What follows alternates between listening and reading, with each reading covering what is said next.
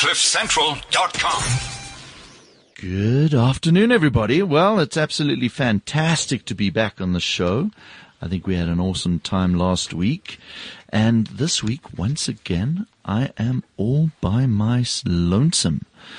Um, you can guess where my co-hosts are, Mike and B2. They're still on holiday. They're still in Europe. They're still on the beach, lazing their asses around. But I have to admit, um, I'm, I'm quite chuffed with some of the guests that we've got today. In fact, I'd have to say that they're probably tenfold better, both in looks and intelligence. So yeah, Brett, yeah, Mike, you better start scratching up on your ability to not be on holiday. So we're going to have a huge uh, and exciting time discussing the future of data today. Um, and maybe it's a good thing that you two aren't around, by the way, because it will require some level of intelligence. So on today's show, and I'm really excited, is uh, Lee Naik. And Lee is a bit of a legend in the digital industry. Um, he's the ex Accenture MD of Digital. He's the current CEO of TransUnion, and I believe he's going to be talking a little bit about his last hundred days in a blog that's coming up shortly. Have I just probably dropped the bomb on that, Lee? um, and um, he's going to give us a bit of insight, kind of where is he going? He, has been working in the in the digital space for a while. He is passionate about data. He's passionate about how businesses use data and where it's going, and especially in his new role at TransUnion. Um, they're sitting on a ton of data, and it'll be interesting to get his views on where the future of data is going. So in today's show, we're going to look at kind of where things were. You know, what was it like in the past? How did people used to store data on tablets written in stone? All the way through to what's happening with data at the moment. I mean, I hear rumors that we're storing it on, on DNA. I hear rumors of how we're going to start using our data and what it's, you know, what's important for. Also later on in the show, and I, uh, he's running a little bit late, is Brett Loubser. Um, fantastic guy. Um, he's probably the better looking and I'm only just saying that because it's radio. um, he's ex-MTN, ex-Samsung, and he's now currently the CEO of WeChat Africa and WePay. Also using vast amounts of data to change user experiences. Um, so I'm really pleased to have the guys on the show discussing this incredibly important topic of data. Um, but I'd like uh, to start off with Lee. Could you give me a little bit of background about yourself, kind of why you're excited about data, and where do you see it kind of going, Lee? Welcome on the show. Thanks for having me, Brett. I'm not sure about the good looks or the intelligence, so let's see how that goes for the rest of the hour, right? Uh, so a couple of things. I've been in the IT game, I guess, my entire life. This is only my second job. I spent the last 19 years working for Accenture and the majority has been around IT transformation. So helping big companies solve really cool problems using the power of technology. And for the last three or four years, it's been around digital. And I guess back in 2013, when you and I alike said every business is a digital business, I helped companies figure out what to do with that entire phrase, how to make it happen. And now we're at TransUnion. So I made the big and bold move hey. to change jobs at the top of my game, I guess. Headed up Accenture Digital. It was going really well. And I said, let's change things up. And what did I do? I decided to follow the big 2017 trends. In many regards, I may have called the trend already back in 2016. But if anything, the one thing that was going to change in 2017 was that data was going to become the center of our ecosystem. Yeah. It was clear we were surrounded with data back in, in 2016, but in 2017, there was this new oil that Gartner spoke about. There was this new economy coming together. There were these new partnerships, and the one unifying factor was going to be data. So why am I at TransUnion? Because maybe I'm hedging my bets. Untested as yet, but I believe that the future is based on data and everything we do as organizations, as individuals, will be linked to what we know about each other and we make decisions based on the power of data at our disposal. Actually, for the guests out there who don't know what TransUnion is, um, just give the guys a little bit of insight on the kind of data you guys sit on. I find it fascinating. Well, the first thing that fascinated me about TransUnion was it's been around since 1901. Okay. That's forever, so, right? Lee, come on, dude, what are you doing? Dude, I wasn't joined there. like a company that's nearly over, well, it is over 100 years. it's over a hundred years. I mean, that's incredible. So in many regards, TransUnion's been what we call a credit bureau, and there are five bureaus in the country. And these bureaus get called up to check your affordability, or in many cases, Michael's affordability, because he's not here on the beach. So he's probably, you know, using up all his money on unnecessary stuff. Mike, if you're listening, your credit card's been blocked. So if you're actually going to the conversation of saying, is Brett St. Clair, does he have that affordability to take on new credit? That's a role that TransUnion and its companies have done for many, many years. But I didn't join only because it's a really cool credit bureau. I joined about this uh, massive pivot the company has made. And they've been asking the question, can we start to drive information for good? Mm. Can we use the power of data to solve that? And the data, Brett, is vast. We've got a vast amount of data about every individual, which we use for a named purpose, to be very clear. So we have certain rules and regulations on how we use data, but all about the person, your address, uh, the different accounts you may have, other attributes about the car you drive, your payment profile. Do you pay your accounts on time? I promise I do. And when you do that, and we can check this for you, Brett.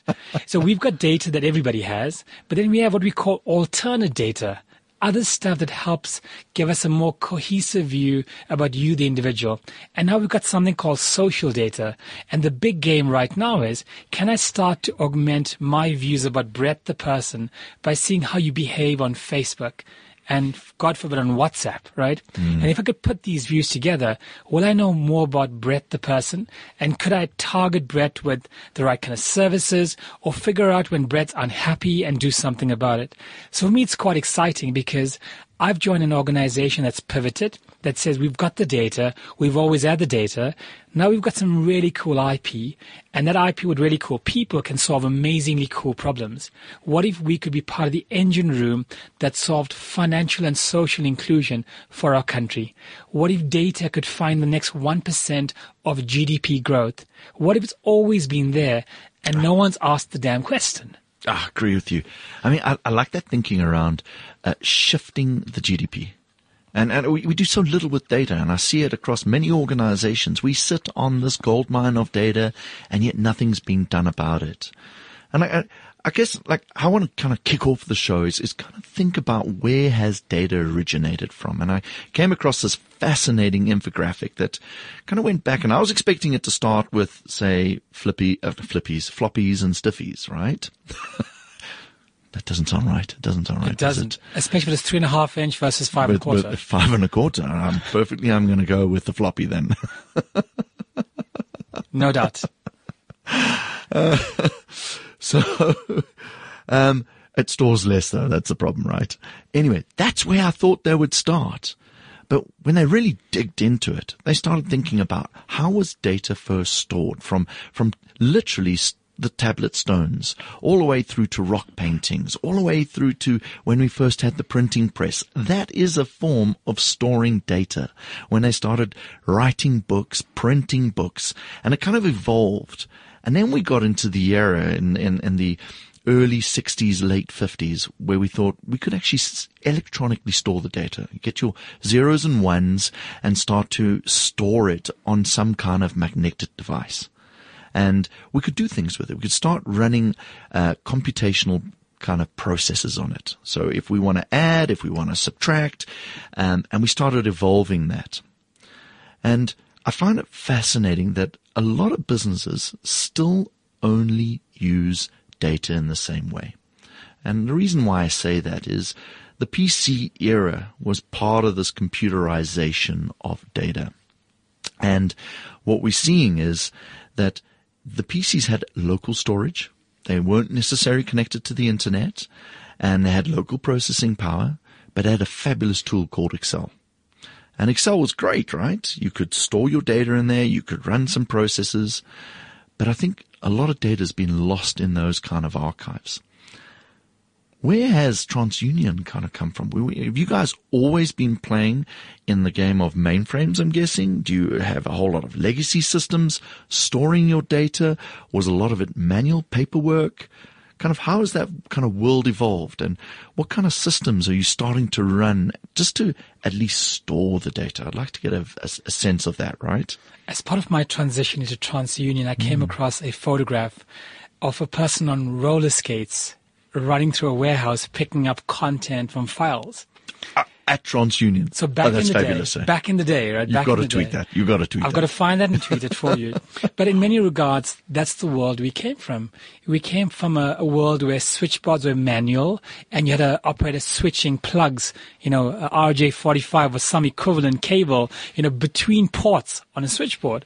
And in many regards, back in the day, we would be asked to find the file of the person. You'd find the warehouse, the column, the row, and go and find that file. So it did start as archaic as you think, right? It probably goes back to, you know, the first conversations around the campfire, you know, with the tribal leader. Yeah, your stories, right? right? Even before then. Correct, because you know one way was to actually write it onto a tablet, Rosetta Stone style, and it got mm. to the Gutenberg with his typewriter and the Bible. But before then, our stories pervaded the universe through conversation we kind of had that human changing of value through voices, right? We passed the message on from each other. So it kind of started there. And I guess in many regards, we became storytellers. But one of the weaknesses of storytelling is that we all add our flavor to it. And I think that's an important point, right? Interesting, right? You look at all the different religions. Is that not a, an example of different flavors of what was happening astronomically? Absolutely. Is that the right word? Astronomy? Astronomically? Could be. Could, could be. be. Astrologically, like maybe. Yeah, that's probably better. Probably better. but I guess in many regards, we've you know there's there's this concept called the ba- the Tower of Babel from back in the mm. day, where to kind of create this stop this weird way of thinking, everybody started talking different languages, and I guess in many regards, regardless of language or kind of context, data is kind of that egalitarian type thing for me. It's the single view of truth if we got down to it. So back in the day, TransUnion always, we started off with those files that had your view on every person. We evolved to the mainframes and we've had mainframes for a long time for very My specific early reasons. days, I used to be a mainframe developer. Can you believe it? And you're admitting that on radio? Uh, on radio. And it's, it's quite dangerous, right? Because I used to be a COBOL developer and I think all the banks have just suddenly gone, how much you charge per hour? It's terrible. So it's terrible, right? So, so what's happened now is that what TransUnion's done is that clearly as we move forward to one of my favorite words is elastic. Mm. An elastic age, elastic infrastructure, where you got to spin up and spin down things and become very responsive to a changing environment. So we've invested a lot of money in building up our own private cloud infrastructure mm. that gives us the high-end analytics we need. Things like Ab Initio right? Mm. Or tapping into things like Hadoop and Cloudera.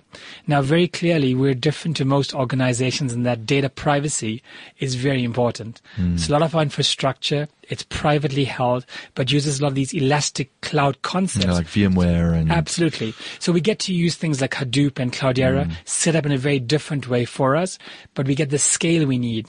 So I guess there's two things to take away. One, we've moved a long way from having physical files mm. to having the large infrastructure store it. But the cool stuff is not just in storing the data, it's doing cool stuff with the data, what you call computational processing. Mm. So answering really cool questions by applying IP and context and smart people on their data. So over the last few years and as we go forward, we start to invest in really cool infrastructure to solve really cool problems in real time or as close as possible mm. because no one's going to wait for you to figure out an answer in 24 hours or three months or a year. We need answers right now. Actually, you, have nailed that on the head. I, I, I think back to my days when I was COBOL programming. And all I did was write reports that had to be run on the mainframe. Now, those reports could take up to two weeks to just run. And the amount of, you know, processing, I think we called them uh, MIPS. And you would measure the cost by the number of MIPS that you would consume.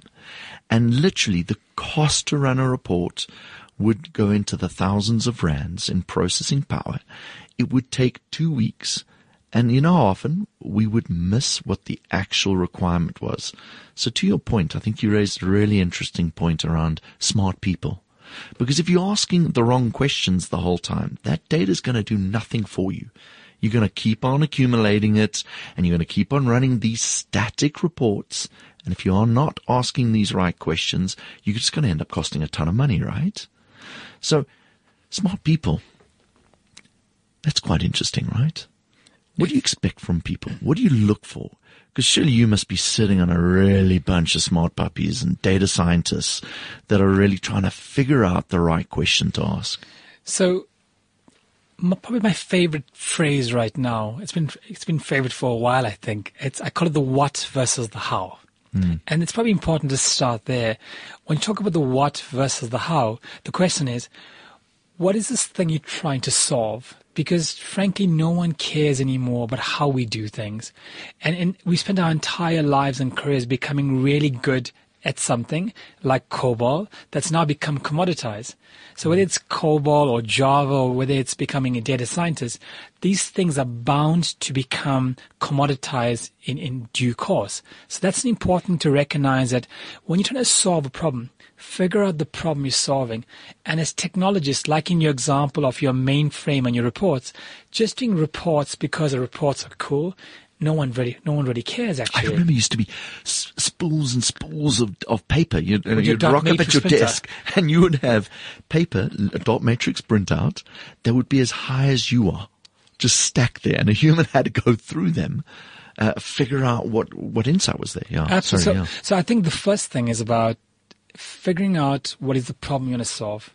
Because to drive your relevance as a bank or as a telco, as TransUnion, we've got to be solving relevant problems or you yourself become commoditized. Let's start there. Mm. The second point is what skills do I need to actually execute on this mandate or my strategy? Now here's my point. It's quite a brutal point, but there are things that you're not so good at doing.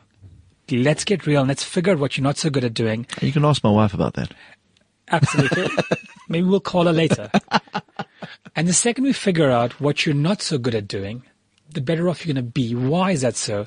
In the world of digital, we have this really cool thing called connectivity and the internet. It's a pretty cool thing. It's quite new, I'm told. But what connectivity allows you to do is it kind of democratizes work. And that's a phenomenal concept that's currently making its way ah, around We've spoken about that a lot. I agree with you. Now, on the mark. when you democratize the work, you start to figure, okay, I need cool people. Now I've got tons of smart people. I've got hundreds of people that specialize in credit risk and analytics and building neural network model. We've actually built neural network models in this country and they work, Brett. Wow. So we've got the smart people. It's not just all about Silicon Valley, right? It's not. We've got the brains here. It's not. And one of the big questions for us in Africa is, is Africa not the future of entrepreneurship? Because we, we're the same guys that came up with, you know, mobile wireless technology back in the day. Out of context, we couldn't get fiber lines across the river and through these areas that had no roads. So out of necessity, we created opportunity. And maybe in the context of our current economy and our current continent, we're going to find a way to spur on growth in a whole new level. So the point about skills, I've got lots of people, but that's not the point. The point is that when you figure out the problems you're going to solve and you bring together many commodities, you start to come together in the right recipe. And the right recipe is what you need to solve problems. And that's quite a big way to think about it because you kind of recognize that you can't be all things to all men. You're good at some things. And if you break down the walls of collaboration and say, let's partner, we can do a whole lot more. Fantastic. So, on that note, I'd like to welcome Brett. He's walked in, he's not sweaty at all, and he's looking absolutely fabulous as we promised. Plus, he's pretty good looking. I told you he was good looking, right? You see, we can get away with that on radio, you know? Uh, um, I think we're going to let uh, Brett maybe catch his breath a little bit. How are you doing, bud? Yeah, not too bad. Sorry, I'm late. No worries. One of worries. those uh, from rushed Cape Town, right? Yeah, yeah. I flew in this morning. Yeah, i.e. right now, you've literally just walked in from the plane. Exactly. I'm so impressed.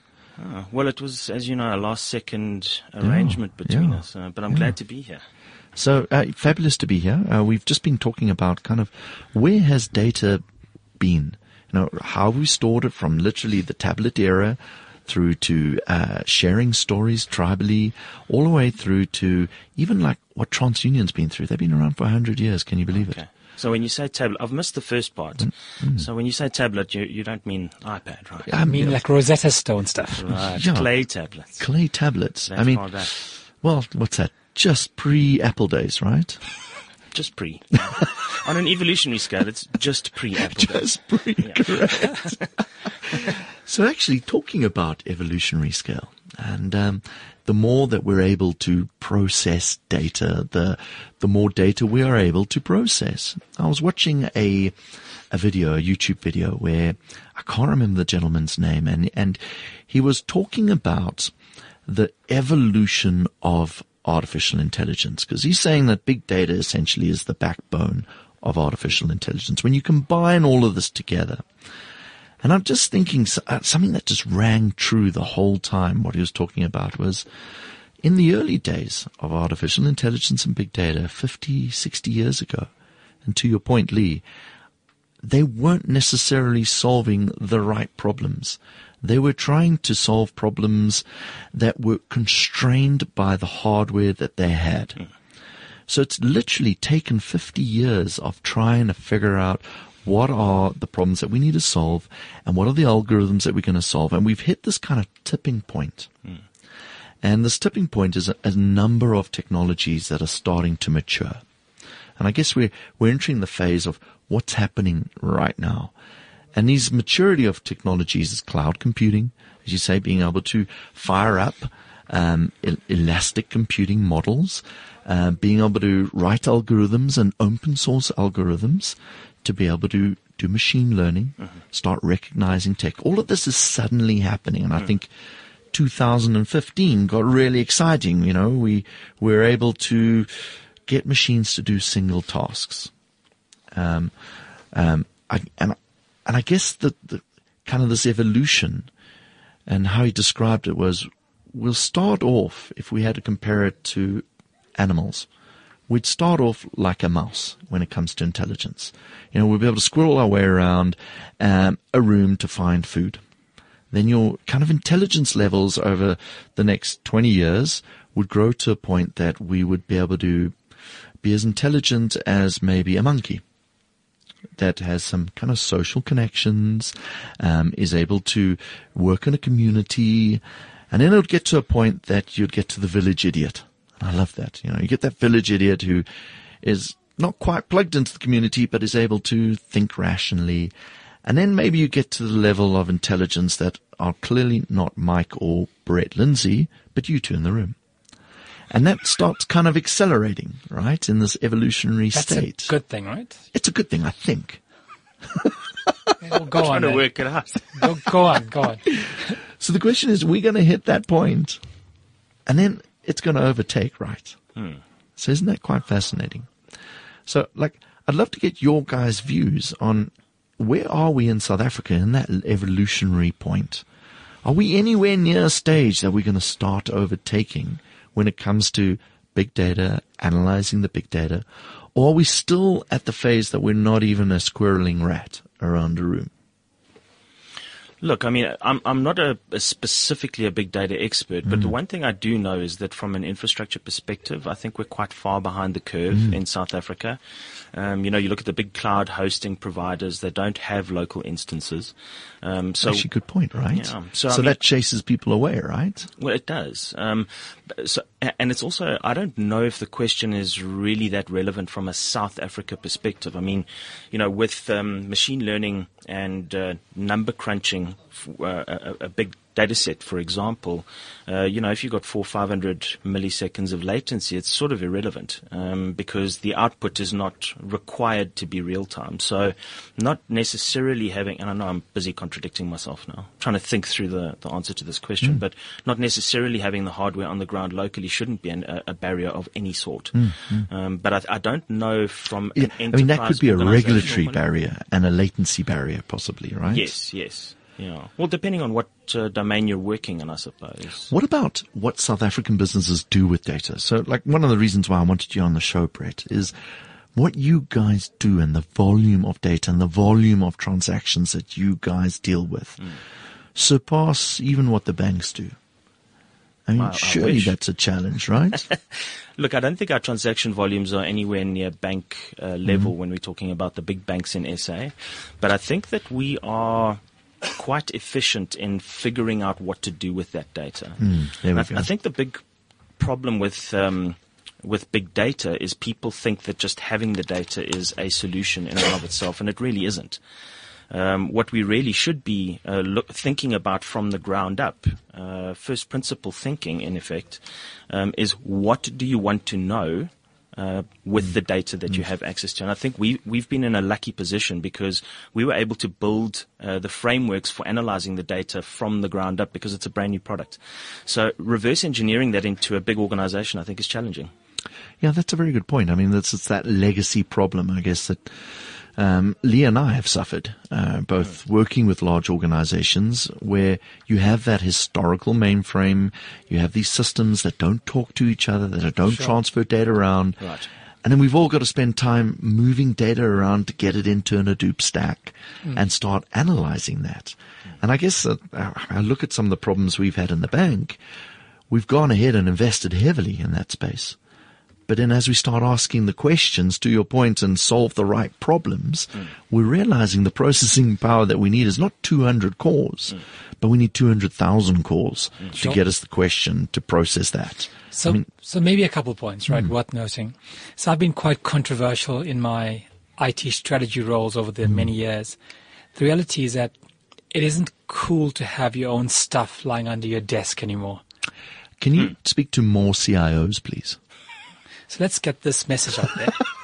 so, If we're going to be controversial, let, let- let- uh, we're going to pick on somebody well, listen, the reality is, CIO well, mentality, right? Well, the CIOs know this already. Hmm. We've got to keep provoking the message that to be hmm. sustainable as a business, to keep the cost in check and to drive revenue, we've got to think differently. It comes to the what versus how thing. Hmm. If you're not so good at doing something, like providing a tier 4 data center, then don't provide a tier 3 data center. Let somebody else do it. Now in South Africa right now, we have tens of petabytes available in available capacity in all the tier 4 data centers. Pick up the phone and ask somebody to give you a proposal for what you need. Asking the board for billions of rands to build a new data center is not what you should be doing. So the first point is that we've got the available infrastructure. You know, it isn't the connectivity, Brett, or the uh, the actual technology that's the problem. The impediment, in many regards, is our emotional attachment to what we've always known mm. and how we've always worked. So that's the first thing. The second point is that we do have things that worry customers. So, for example, things like cross-border data movement. When your data leaves the country, what legislation will you come across? Mm. How do you preserve the lifetime value of the data? Will it be treated correctly, etc., etc.? But in many regards, some of these questions that are being asked today aren't questions that have impeded things like mobile banking. Do you know where the server is behind your mobile app? Not really. You're assuming that the bank has the checks and the balances, has the auditability in place to make that happen. So in many regards, we've already started the journey to big data and no one knows about it. So is it a conversation that can progress with the right sponsorship? I, for one, think so. In many regards, we've started that, and we are the same guys holding us back from progressing. Now, let's be clear. There are things like data classification, data strategies that help us think about what is sensitive to what we do versus what can be, you know, de-identified and put into a cloud to get elasticity on tap when we needed it, just for our burst requirements. These are all things that are possible. But I'll come back to a very simple point. Whether it's the CIO or the chief data officer, ask yourself, are there things that you're doing that is valuable for your organization? And should you not be partnering with somebody else to get you the elasticity, the data, the quality you need? And ultimately, if you're not solving problems that your business is facing and just solving cool technology problems because you read a really cool magazine, hmm. no one Oh, cares. I, I want to install Hadoop because I've heard it's really awesome and look great on my CV. Because as a CEO, they could care less about the technology or what we do back at the ranch, hmm. like this conversation, right?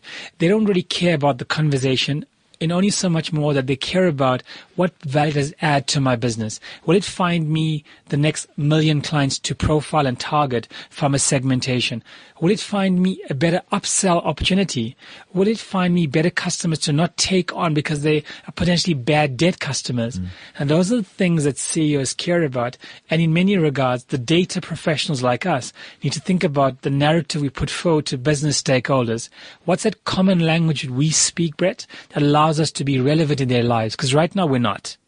So you're telling me the future of TransUnion is a software as a service platform, data as a service, right? It's as You're- a service, for you're, sure. You're providing the hardware infrastructure. You're uh, allowing them to literally connect through an API and use the service as and when they need to do it. So here's the shocker. Right. We've been doing that for years and years and years. yeah, right. So if you if you're in the bank and you and Mm. you talk to us for any of the services you need, you either do it in a batch mode or in online. So we've always had the APIs, which are the basis for an as a service economy model.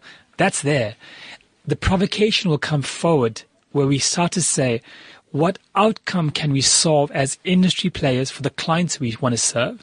And they would say, I don't care how you do it. Let's talk about the outcome you're going to deliver. So action. Now that's an interesting point on big data. At the moment, we've all been obsessed about the story that big data can tell us.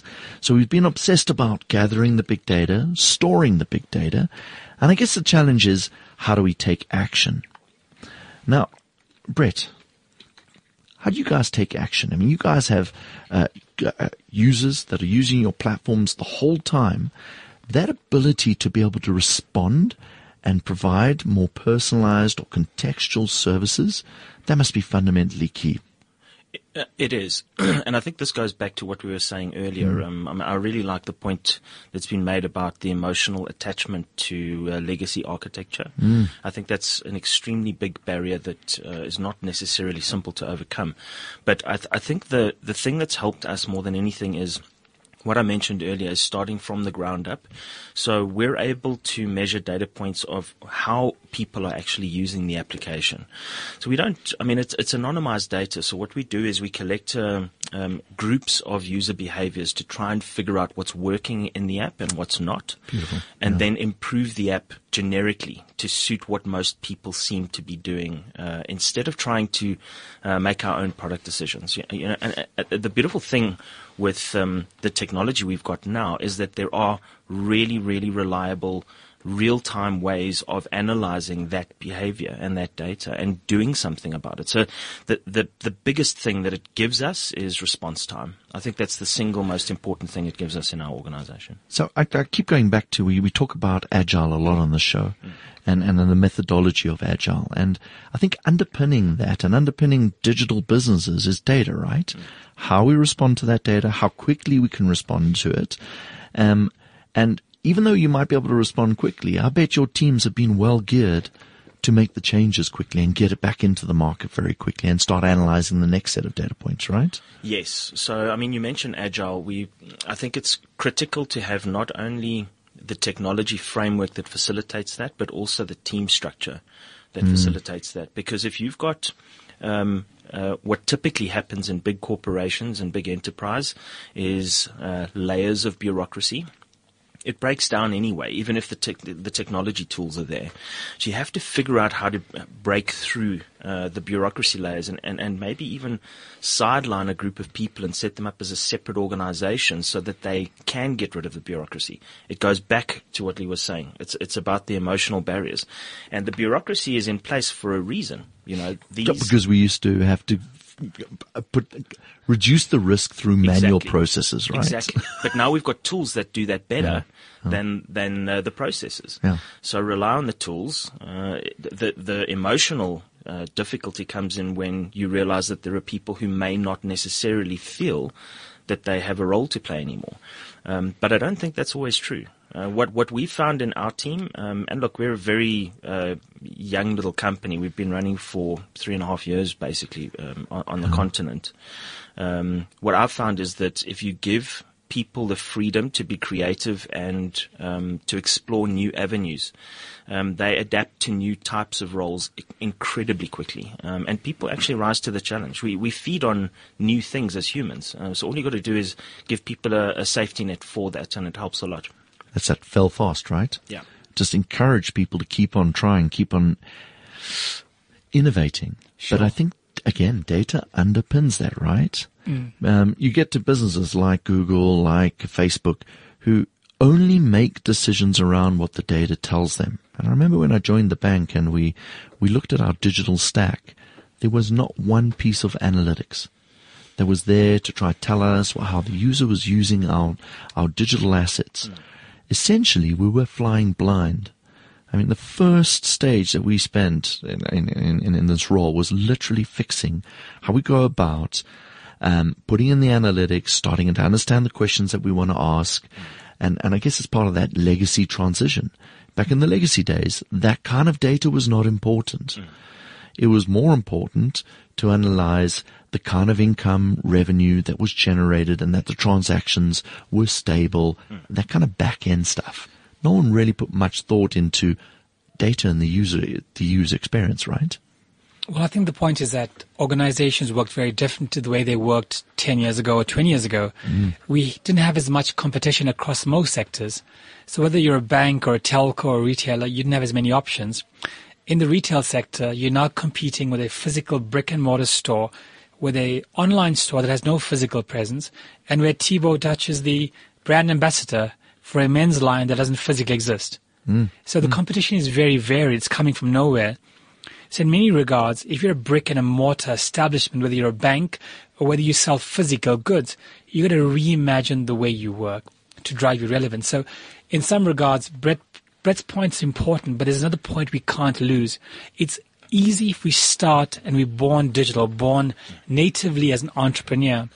When you're a bank, Lee, like, Lee you're a millennial, right? Not really. I'm your age, right? Yeah, bugger. Just he just looks young. Sorry. Yeah. No, the point is the, the point. is, you, you look a lot younger than Brett. a lot. Thanks, like Brett. Fifteen years easy. And I'm just going to keep calling this Brett thing, so no one knows which Brett we're talking about. Which is why Brett St. Clair's got a radio show, not a TV show, right?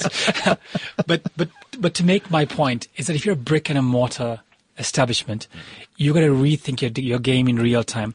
So do we have the burning platform to have this conversation? Absolutely for sure. Is the organization enabled to get the CEO and the board what they need? Probably not. And that's the point from earlier. If you think of the continuum of, you asked where is BI? You know, we got what we call BI that goes to descriptive, then goes to prescriptive analytics. We can talk about all the cool, sexy stuff today, but we haven't got the BI working yet. Mm. The basic stuff. I, yeah, I agree with you. We, we still haven't figured out the questions we want to ask of our data, right? So my, my very simple mantra, and I'm a very consistent guy, if anything, Brett, both of you. What I would say is the following. What's the question? Mm. What are the two things we need to know about our business, whether it's digital, analytics, about revenue? If we start there, the how is not the hard part. We've got friends here, got friends everywhere to solve that together with us. Capabilities, IP, people. We can solve those things because we aren't in the bleeding edge anymore. When it comes to data, there are people out there that know what's going on. Now I've got to drop this, this, my definition of data science, just to put it out there people try to confuse these acronyms and get you know very fancy words. Mm. For me, data science, which I think what CEOs want to hear about is what you don't know, you don't know. That's my version of what data science means to me. There's so much we have sitting in these mounds and mounds of data. We haven't taken this time to respect the data, take her out on a date, buy some flowers, you know, ask her what she's thinking. Because that's the kind of role that data is going to play in our lives. And that's for many reasons why I joined TransUnion. We've got the data flowing through this, the digital economy, the digital body are we stopping to figure out what's really going on? We become so consumed with these trends and all the dynamics when you may be sitting on the answer all along and no one's asked Brett, what is the data telling you? It's all fragmented, right? It sits across hundreds and hundreds of different systems and we haven't spent the time to connect the dots, right? Mm. I think we need to connect the dots and I think the tools and technologies, it's there. It's out there talking about connecting dots, and I'm just thinking about the kind of skill sets available. Now, in the digital space, we know Java developers are like gold dust. It's, it's, it's impossible to find these guys. There's just not enough guys doing it.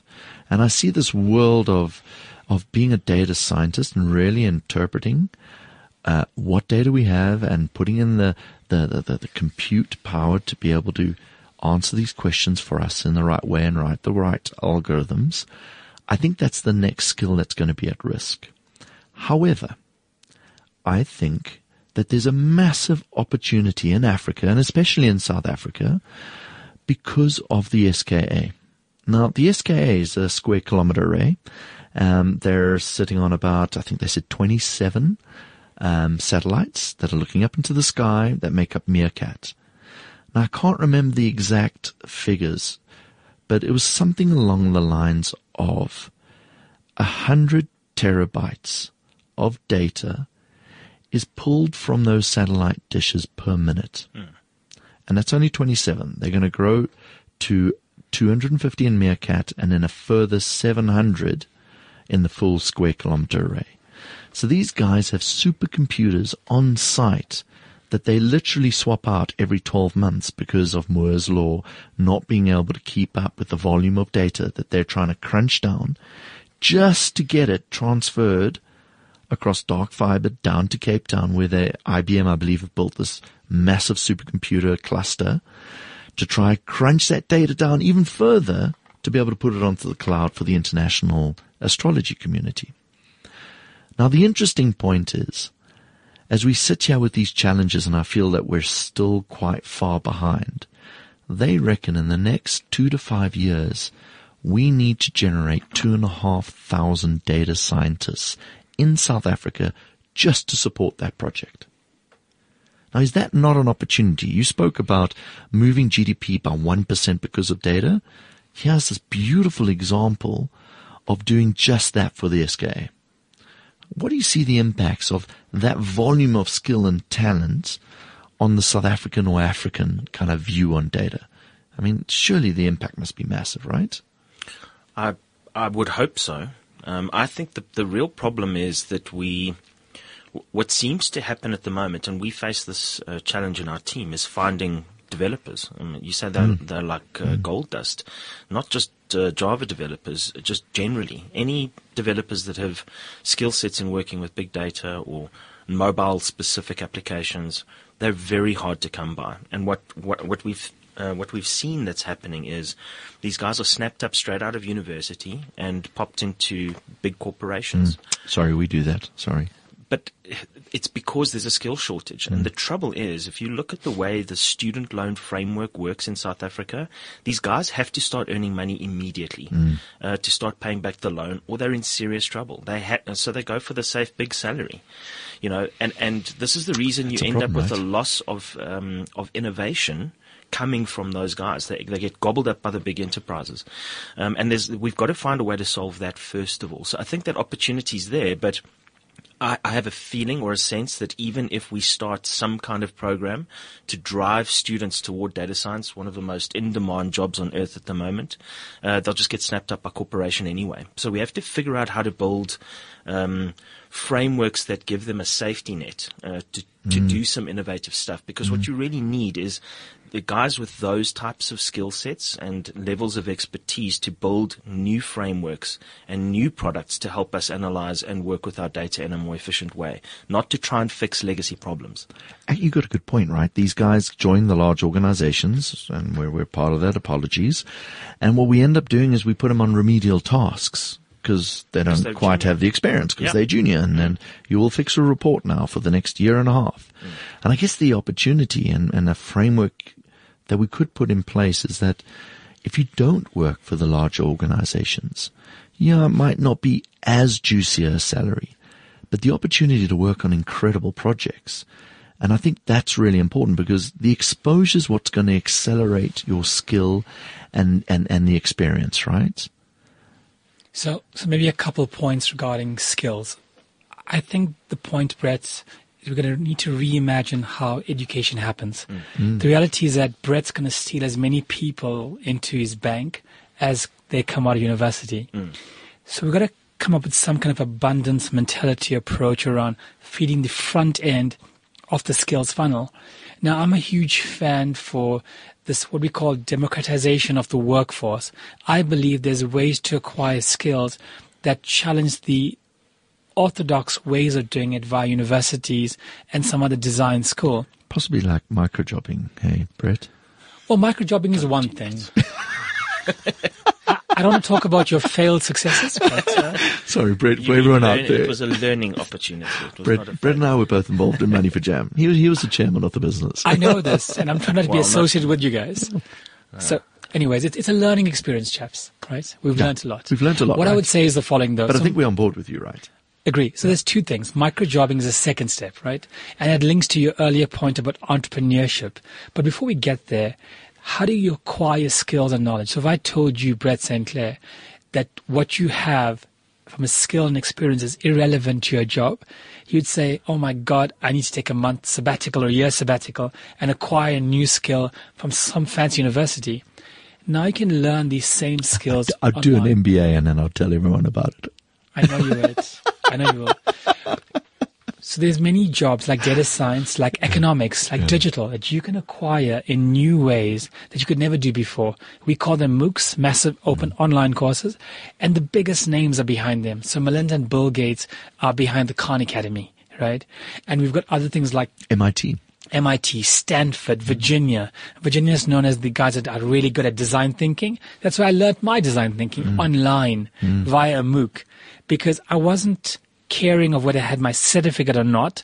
I cared whether I knew the content to do my job better. So I think that's an important thing. And you're starting to see, for example, Coursera teaming up with LinkedIn to get badges on your profile for certain commoditized courses. So maybe in future, Brett, you will solve the funnel problem by saying, if you could democratize learning and what we call uh, learning management systems, start to take structured education and also promote unstructured ways and put those together, you're going to feed the funnel. Mm. Now, the second point about micro jobbing, I'm a massive fan of what we call the gig economy mm. or virtual marketplaces. If it's working in China, it should work here. Mm. In China, there are over 10 million people that use a virtual marketplace to get jobs done. So we know the model works. We need to be open as organizations to saying, I don't care where Brett sits and how he looks. I do care that the job gets done. I think if they did care, they, they wouldn't have hired me. Clearly something's changing. Something's changing at the bank. But if we can get the banks to Yeah. apply that rule generally, I don't care how I look, where I work, what laptop I use. Only that the job gets done. So the democracy of the workforce will change the way education happens, the way the gig economy comes into play. Do I really care, you know, who does a commodity job like taking a GPS waypoint or putting together a pretty version of my proposal? Does someone really care? Not really. When we get over the emotion, Brett, mm. then we can do this future workforce and the workforce will promote a new way of learning. So I think that's fascinating. I think we, we, we'll probably use big data to solve that, right? Uh, contextually target and hyper personalize the content around MOOCs and all that kind of stuff. I think it's at this point we need to kind of look forward. I want to challenge you guys. And I want to challenge you guys in two areas. Um, the first area is I'd love to get your views on the storage of data because I think we're hitting seriously exponential volumes of data. Hmm. And then at the same time, the use of data. And I think the use of data is going to emanate in some form of artificial intelligence. So I'd like to start off by let's first of all look at where is storage going? Because my sense is storage is becoming sexy again. We're starting to see storage happen in memory. It's no longer on a physical SSD. So yes, albeit it's very expensive at the moment, but I think we've got things like graphical processing units that are starting to enable that to happen. Um, I read something crazy, and I think this might be controversial, and I don't know if it's my DNA or your DNA, Brett, but apparently we can, score, uh, we can score, we can store 259 petabytes of data on one gram of Lee's DNA. Now, isn't that fascinating? That storage might shift to a biological kind of format. Where do you see this volume of data kind of challenging us, and, and where's it going to come from? Uh, the, the biological storage um, concept is super fascinating. Mean, if you think about what DNA really is, it's just code f- for biology. I mean, your DNA, our DNA, everyone in this room is exactly the same as the DNA of an oyster. It's made up of the same basic components. There's four different types of molecules that make up a DNA strand. And in humans anyway, there's three billion base pairs that sit inside One DNA. One three billion base pairs in your DNA strand Okay. and, and mine. So, base pair is where you know it's got the uh, so DNA looks like a, a twisted ladder, the Yeah. spiral helix, and where the two rungs of the ladder meet in the middle is where those two of the four molecules meet up, and they form a code base, and that, that's what it is. It's software for life. Um, so using that and manipulating it to the degree where you can store other information in it, this has already been done. Um, so if you look to um, uh, J. Craig Venter, the man who actually decoded the human genome, um, they did a fascinating thing where they injected a completely manufactured DNA strand um, into a single-celled organism, and they kind of booted it up. Uh, and it replicated. So they made an artificial life form. This was back in 2010, by the way. Oh my God. Um, and part of the DNA strand that they injected into the nucleus of this single-celled animal um, encoded all the names of the scientists that were Ah. part of the part of the project. So it's already possible to do this. It's just really not scalable now. But the volume of data you can store is astronomically higher than uh, what we currently have. I mean, with um, solid-state drives and bubble memory and all this, uh, it's really not even remotely close to the, the volume of data you could store biologically if you can find a way to scale it. Sure. And where do you think this data is going to come from? I mean, if we're growing data that exponentially and we have yet to figure out the data we currently have, where's it coming from? Well, it's coming from all around us. Mm. So when we talk about IoT or Internet of mm. Things, you start to talk about billions and billions of sensors giving you inputs. Now we talk about smartphones being the bee's knees of, of technology. What's really cool is the sensors in the devices, right? Like my phone has 14 different sensors on it, right? If you add up all these sensors, we're predicting as much as over 200 billion sensors online by 2020. Now, there's a car that's been launched recently, an electric car, that's generating as much as 250 gigabytes of data every hour being uploaded. So cars are becoming connected. They're going to push data onto the cloud, onto storage. I actually had a, had a chance last year to ask uh, JB Straubel, who's the co-founder of Tesla, exactly that question. When did this data There's a collection co-founder. Of Tesla Motors. There's a co-founder. Sorry, I didn't even know that. That's incredible. Yeah. Got to use the internet, right? Yeah. Sorry. So, so, so JB Straub was actually the guy that specialized in the battery technology. But I was asking him a question about data and sensors. So the first time I heard about data sensors in the Tesla was when they first launched their vehicles and there was an incident with fires in the US. So the, the car would scrape the, the, the top of a rock on a freeway, and because the batteries at the bottom of the car, they would catch on fire. So quite a smart thing. Because they had the sensory data, all they did was push a firmware update over the air to not lower the suspension when you went into a freeway. So as opposed to doing a massive recall of the cars, they issued a firmware update and they solved the problem in the short term before they could do the recall. So I asked him the question, you know, when did you guys figure out about this data and when it'll be useful? He says, Lee, we never knew how useful the data would be. We just put sensors everywhere and we hoped at some point to figure it out. So I think that sensors are becoming cheaper and cheaper. We're not talking about a few cents to drop an active RFID onto a device, onto a desk, onto a chair, onto your mattress, right? You're going to start to get Probably sensors everywhere. A good thing. Well, that's, there's actually a product in the US Yeah. that has active sensors in your mattress. It allows you to send a tweet automatically to let you know, okay, Brett, there's activity on the wrong side of the bed. And you're not not there. so it's happening. So I guess the point is that sensors everywhere and the data is going to start to come out of everything. It's what you do with it. Now, we haven't got a head around today's data. It's become extremely complex, which is why we've got to partner with the broader ecosystem. Figure out how we can tap into processing the data like the SKA can. We've got to get better at partnering to get our head around the data. That's amazing.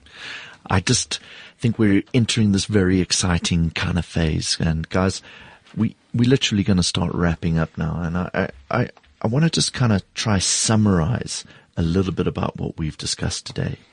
Um, it feels like to me that data is underpinning everything that we do.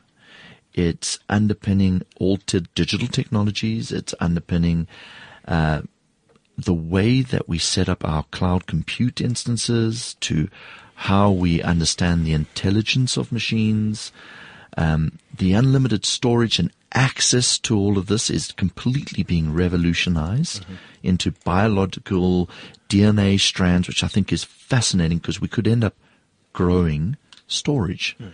Um, which will be interesting to see how we how we populate those storage devices. I'm fascinated to understand when we get to those high terms like zettabytes. I don't even know how many bytes are in a zettabyte. Lots of zeros. Lots and lots of zeros, right? And I wonder how this is going to impact on human, uh, on humanity. Is this going to help us improve our knowledge as humans? Or is it going to have the counter effect where it could end up being a detriment to society? That there's so much information out there that the artificial intelligence machines are making decisions that may not be for the benefit of humanity or, or will it be as, as kind of Elon Musk envisioned? And I, and I know Musk is one of Brett's man crushes, and I, I share that same man crush, Brett, um, that maybe data will end up helping us become not just better humans, but interplanetary humans. And that this data and artificial intelligence will actually help us explore these adventures beyond what we see every single day in today's society. So I'm incredibly excited. I'd love just a kind of passing thought from each of you on, on a summary on, on kind of where you see this final endpoint on data, Brett? Like any new technology, it's just a tool. Mm. And how we use it determines the outcome, right? So um, I think uh, you know Elon Elon Musk's concern with AI that we would be summoning the demon, and having these computers that have almost infinite knowledge about us and how we behave and what we do, and then do something uh, negative with that data.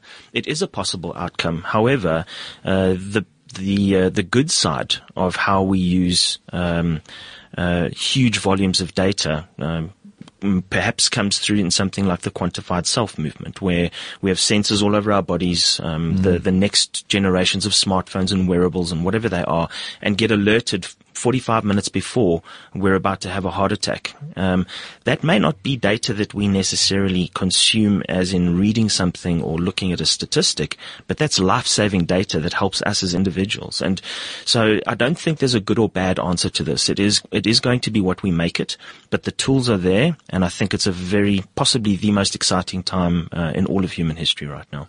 Lee, 20 seconds. Very quickly data's here, it's happening right now. It will keep growing. Humans shouldn't be completely threatened in two ways. One, there are new jobs being created, like in data science and other things that will allow us, if we want to, to change who we want to be and drive our own relevance. And I do live in the hope of Asimov's laws regarding robots. And I do believe there's checks and balances that are required to provide a coexistence between robots and humans. And that's what Elon Musk and Bill Gates are asking. How do these things coexist? Mm. And that's the big question, I think, for 2017.